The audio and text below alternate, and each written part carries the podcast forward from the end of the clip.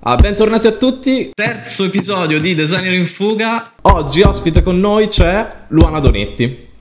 Ciao Lu, ciao, come stai? Ciao. Bene, bene, sto bene, tutto bene, tu? Allora, ha appena finito di piovere, quindi c'è stata questa tempesta perfetta nel, per tutto il giorno. Adesso ovviamente è spuntato il sole e fa caldo, fa caldo nonostante siano le 7 di, di sera, quindi dai, pote, poteva andare peggio. Vuoi presentarti, vuoi raccontarci un po' chi sei, così ti presenti al pubblico? Certo, certo. Allora, io mi chiamo Luana Donetti, ciao a tutti quanti. Vivo a Praga da un anno e mezzo, quasi circa, e sono uh, eh, UX Researcher per Novartis, che è una società farmaceutica svizzera.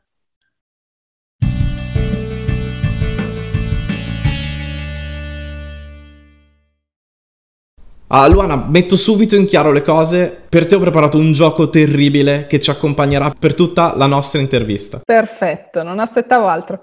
allora, credimi, uh, ho pensato bene con chi farlo, nel senso che ho guardato la lista degli ospiti della prima stagione. Poi, quando ho visto il tuo nome, mi sono ricordato che tu hai fatto teatro per un periodo, credo. Sì, sì, okay. sì esatto.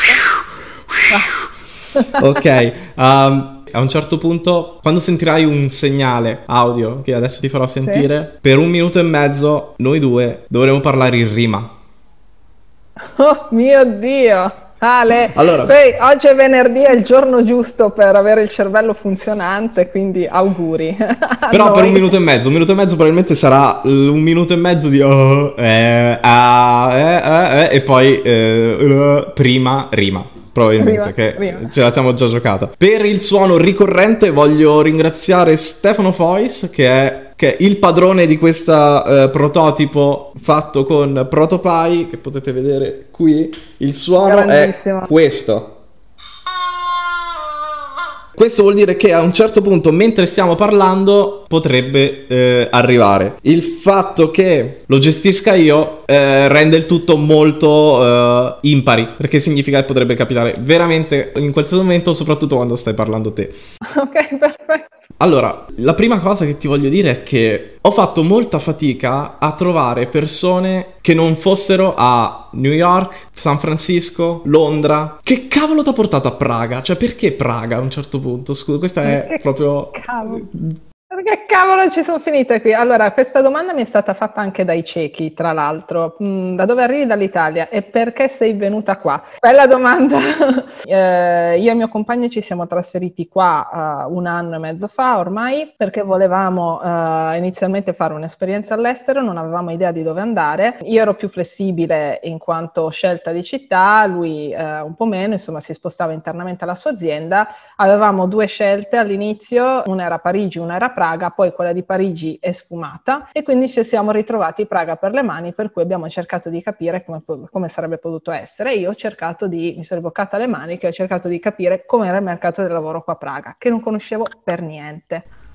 Com'è? Cioè, per curiosità a questo punto. Com'è il mercato del lavoro? Allora, io eh, in modo molto ignorante, diciamo così, pensavo che qua a Praga non sapessero che cosa fosse lo UX design. Uh, in realtà mi sono dovuta ricredere perché per noi UX designer e researcher il mercato in Repubblica Ceca, soprattutto a Praga, perché possiamo dire che c'è solo Praga e Brno come grandi città in Repubblica Ceca, è molto molto ricco. Eh, c'è tanta offerta di lavoro, di espatriati espatriati comunque sono molto, molto cercati e, e, quindi diciamo che mi sono trovato una situazione che non avrei mai immaginato, molto favorevole. Ci sono altri designer italiani, cioè conosci altri designer italiani in Repubblica Ceca o a Praga di preciso? No, no per, okay, per adesso okay. no. Avete già fatto quella cosa del iscrivervi tipo al gruppo Facebook italiani a Praga? Uh, voglia, eh, certo. quella prima ancora di arrivare eravamo già iscritti a... Quella arriva, quella, esatto, quella arriva con tipo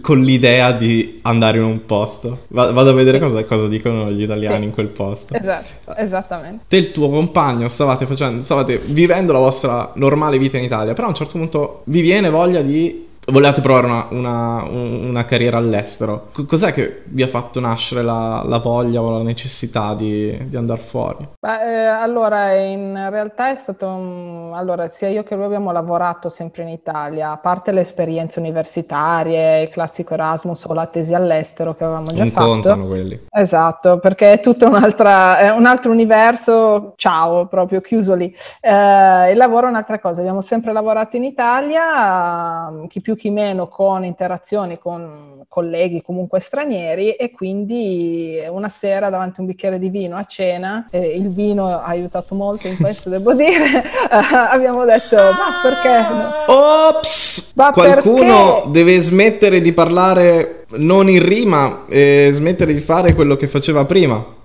Uh, ho capito, parlerò in rima a menadito. Cavolo, non me l'aspettavo questa cosa. Non me l'aspettavo questa cosa. È proprio una roba rosa. Uh, non chiedermi che cosa vuol dire a menadito perché non me lo ricordo, il ricordo è proprio svanito. Vabbè, ma te sei una professionista, eh, accipicchia e a- accipista. Sta- ti stavo facendo una domanda, torniamo subito. A bomba. A, fa- a-, a bamba. Uh, stavo parlando uh, del fatto che avevamo bevuto il vino uh, e che ci aveva aiutato a, a decidere piano pianino. Piano pianino, esatto. Basta, basta. Per, per, come prima cosa, per, secondo me può andare, po- possiamo tornare al... Ok, perfetto. Bellissimo. È terribile. Cioè, tu sei una professionista. Io sono una pippa incredibile. Torniamo al vino. Al vino, al vino, in vino veritas, eh, sì, e quindi niente, davanti a un bicchiere di vino abbiamo pensato esattamente di poter, uh, ci siamo detti ma perché non fare un'esperienza di fuori, insomma, adesso, facciamola adesso mai più, insomma, queste cose che si dicono e per cui con molta leggerezza e poi dopo con molta concretezza ci siamo avventurati in questa, in questa opzione. Come hai trovato lavoro a Praga? Uh, tramite LinkedIn, Glassdoor okay. e anche tramite l'aiuto di alcune persone uh, molto molto gentili, tra cui Marco Bonvino che era un mio compagno di università e anche lui UX designer, Carlo Frinolli, anche lui conosce Marco, quindi loro avevano qualche conoscenza all'estero e sono riuscita ad appoggiarmi a loro anche per ampliare un po' le possibilità. Una combo tra uh, social network, internet e conoscenze. Quanto ci hai messo? Uh, tu hai fatto l'application dal momento in cui, in cui, hai mandato la proposta a quando poi in realtà hai preso bagagli e compagno e siete partiti? Da quando ho iniziato a cercare il lavoro a quando abbiamo fatto i bagagli e sono partita è passato un mese e mezzo, quasi due. Ho iniziato a cercare il lavoro a gennaio 2019 e ho lasciato l'Italia a fine febbraio, inizio marzo 2019. E siete soddisfatti di, de, della scelta fatta di Praga? Uh, sì, sì, sì, sì, sì, all'inizio è stato un po' difficile perché comunque la cultura è differente, uh, siamo vicini ma lontani culturalmente. Um, ad esempio quello che dico io sempre è che qua le persone non sorridono e quando torno in Italia dico ah finalmente le, le persone sorridono nuovamente, cioè, uh, perché dimostrano l'empatia in un modo un po' diverso. Uh, non è un modo che lo facciamo noi, quindi all'inizio c'è stata un po' questa barriera, poi la lingua, chiaramente il ceco è una lingua lontanissima dalla nostra, mh, mm, per cui c'è proprio una distanza linguistica e culturale, però siamo soddisfatti, Praga è una bellissima città, è molto tranquilla, una città sicura e offre tanto lavorativamente ma anche come hobby e come interessi a tutto quello che, che potrebbe servire, per cui siamo contenti. Hai notato tanta differenza rispetto a, a lavorare in Italia? Sì, um, in termini, in diversi, diversi modi. E a livello contrattuale Uh, chiaramente diverso, eh, ci sono condizioni più favorevoli, uh, spiace dirlo però è la realtà dei fatti, è molto favorevole uh, a livello contrattuale, ci sono tanti benefit, quindi non è solo l'azienda per cui lavoro che li offre, ma tutte le aziende, siccome c'è tanta offerta in giro, devono riuscire ad offrire tutte qualcosa, quindi le aziende non hanno il coltello dalla parte del manico, sono le persone che hanno il coltello dalla parte del manico, perché da un giorno all'altro uno può decidere quell'azienda mi offre di di più vado lì. Non, non c'è questo timore di uh, dover prima trovare un altro lavoro prima di licenziarsi, per esempio, cosa che noi in Italia invece ci troviamo a fronteggiare. In Italia dobbiamo davvero, uh, siamo sempre sul pezzo, dobbiamo sempre preoccuparci di questo, di avere tutto pronto. Qua sono molto più rilassati perché non hanno quei problemi. Quindi la gente si prende anche mesi sabbatici, magari si licenziano, ma sì, per tre mesi non so, vado lì, magari faccio. Noi siamo, no, oddio, tre mesi senza lavoro, quando mai? Com'è stato l'approccio quindi con... Nel senso, immagino che do- dopo aver vissuto, comunque lavorato con una mentalità, con persone con una certa mentalità, com'è sì. stato cambiare vista? All'inizio è stato un po'... Allora, per certi versi molto positivo perché c'erano subito, come dire, dei, dei punti positivi in guadagno e per altri aspetti, uh, per esempio quello linguistico, vabbè, io chiaramente non parlo il cieco, come avrete mm-hmm. sicuramente capito. Um, Beh, non ce l'hai dimostrato dimostrato. Non ho dimostrato, posso dire qualche parola magari alla fine, un saluto giusto così. Ah, oh, oh, uh, ci sta, sì, mi piace. ok. Ehm, e niente, quindi è stato un po', eh, insomma, mm, sì che sapevo l'inglese, però un conto è saperlo e scriverlo, un conto è parlarlo quotidianamente, soprattutto il, il saper leggere tra le righe che tra l'italiano mm. e l'inglese cambia, quindi ti perdi delle sfumature. La mia certo. capa è americana e sta in America, mm. maggior, molti del team sono americani, alcuni vivono uh, a Basilea, altri a Hyderabad in India e ognuno viene da una cultura differente con un approccio okay. delle maniere differenti. Questo è molto interessante, alle volte può generare qualche incomprensione perché ci si pone e si, si, capi- si interpretano diversamente le cose, però è molto, molto arricchente. Quindi all'inizio, poi soprattutto essendo una researcher dovendo fare le, le, le interview con gli utenti tutte in inglese, all'inizio avevo le mani nei capelli, alle volte non capivo esattamente quello che mi dicevano, ma dovevo prendere note, quindi è stato, all'inizio è stata una cosa d'ansia, e poi dopo è migliorato. Com'era il tuo inglese prima di, di partire? Uh, non avevo, non so come definire il livello, lo scrivevo quotidianamente per lavoro, quindi mi trovavo molto a mio agio, però non avevo tanta occasione di mh, mm, parlare tanto a lungo si impara facendo pratica in questo caso. Però chiaramente eh, l'università della vita ce lo insegna questo, in cui mm, siamo sì. cresciuti tutti. Ma eh, ad un giovane designer o un designer che vuole cambiare vita e vuole provare un'esperienza all'estero, consiglieresti di andare in Repubblica Ceca? Sì, a Praga nello specifico? Sì. sì sì, assolutamente sì. C'è Praga e anche Brno, che è quest'altra okay. seconda città più grande di, della Repubblica Ceca, dove c'è kiwi.com, dove lavoravo all'inizio quando mi sono trasferita qua, poi sono andata a lavorare in Novartis. Consigliato perché mm, chiaramente un, la Repubblica Ceca è uno stato comunque molto tranquillo, pieno di espatriati, quindi c'è la possibilità non solo di venire a contatto con la cultura del luogo, ma anche di, di, con tante persone da parte di tutto il mondo e soprattutto c'è molta offerta. In termini di tanti tipi di aziende. Da... Credo che sia suonato il... Oh mio Dio, che male ho fatto io. Vabbè, questa te la ri... Era già pronta e quella no. è... La nonna è proprio una tonta. Uh, se potessi ah. tornare... Io, so sempre... Io ho sempre la mia rima perché voglio fare quella di prima.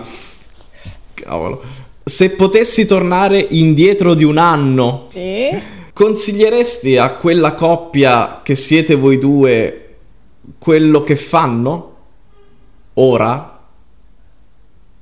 Lo rifareste? Sicuramente, assolutamente lo consiglierei. Non c'è una cosa che cambierei.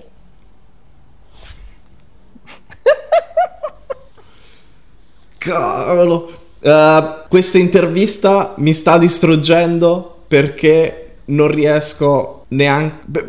perché rimo meglio anche dormendo. Meraviglioso! Io taglierò tutte queste parti e nessuno saprà che nessuno non so rimasti, rimarti. Uh, scherzi a parte, lo rifareste? Assolutamente sì. Assolutamente non è cambiato. Sì. La risposta non era per fare rima, era di cuore. Faccio una domanda che avevo fatto anche a Matteo C'era un piano B nel caso la Repubblica Ceca non fosse stata quella che vi aspettavate oppure non avesse funzionato? Allora, noi siamo partiti comunque sapendo che questa esperienza sarebbe durata due anni o poco più per i limiti contrattuali eh, okay. del mio compagno. Quindi sapevamo che era una finestra di tempo limitata e poi si sarebbe visto. Piano B era quello di, ri, di rimpatriare qualora ci fosse stato qualcosa che non andava. Abbiamo comunque casa, famiglia, amici in Italia, per cui eh, avevamo questa, questa serenità. Ecco. Ti faccio la domanda che è la domanda. Torneresti in Italia a vivere? Allora, la risposta è sì, nel senso che comunque io sono, io e anche mio compagno siamo italiani, siamo legati all'Italia e andando all'estero abbiamo avuto modo di apprezzare ancora di più quello che è l'Italia in realtà. E, ecco, questa era una delle cose che mio compagno diceva sempre prima di partire, andare anche all'estero serve anche a vedere da dove vieni un, in un'altra ottica, in un altro modo e lo posso assolutamente confermare um, ho avuto modo di apprezzare l'estero così come di apprezzare l'Italia e di capire un po' di più Uh, insomma, le cose, di avere un'altra consapevolezza. L'Italia è un, un, paese fantastico, ha tantissimo da dare e mi dispiace alle volte vederla nello stato in cui è. Uh, lavorativamente mi piacerebbe poter dire sì, tornerei, ma quando guardo la situazione in Italia, lavorativamente non so. Al momento mi lascia un po', come dire, mh, mm, è un'incognita, ecco. Ah, io mi sono divertito tantissimo. Uh, sento di fare una cosa, ma prima devo dire che se anche voi vi siete divertiti tanto, vi chiedo di lasciare un pollice su, vi chiedo di commentare soprattutto di se volete chiedere qualcosa a Luana o se volete delle curiosità sulla Repubblica Ceca, si cerca di, di portare quante più informazioni possibile. Luana, io ti voglio ringraziare, sento che è arrivato il momento per fare questa cosa. Voglio ringraziarti per il tempo dedicato. Sono parecchio eh, appassionato della tua storia. Appa- della... Voglio ringraziarti del tempo dedicato perché della tua storia mi sono appassionato. Oh, anch'io ti voglio tanto ringraziare. Questo progetto um, ha un enorme valore. Lu, grazie mille, sei stata fantastica. Hai un futuro da, um, da rapper, probabilmente o Infatti, da guarda. poeta. Io no. sì, proprio Ma tu... da Dante Alighieri sì. qua siamo. da Dante Alighieri. Grazie mille Lu. Grazie a te. Buona serata. Un abbraccio. Ciao. Ciao a tutti. Mi sono dimenticata di farti un saluto in ceco. Vai. Vado, ok. Allora, c'è il saluto per quando si, si arriva, che può essere Dobri den, ma Dobri quando den. ci si saluta, che ci si saluta tipo ciao me ne sto andando via, è nascole da no. Quindi come ci dovremmo salutare adesso io e te? Nascole da no. Facciamo così, io muovo la bocca e poi metto la tua voce sotto. Ok, perfetto. Quindi Luana? Nascole da no. Nascole da no.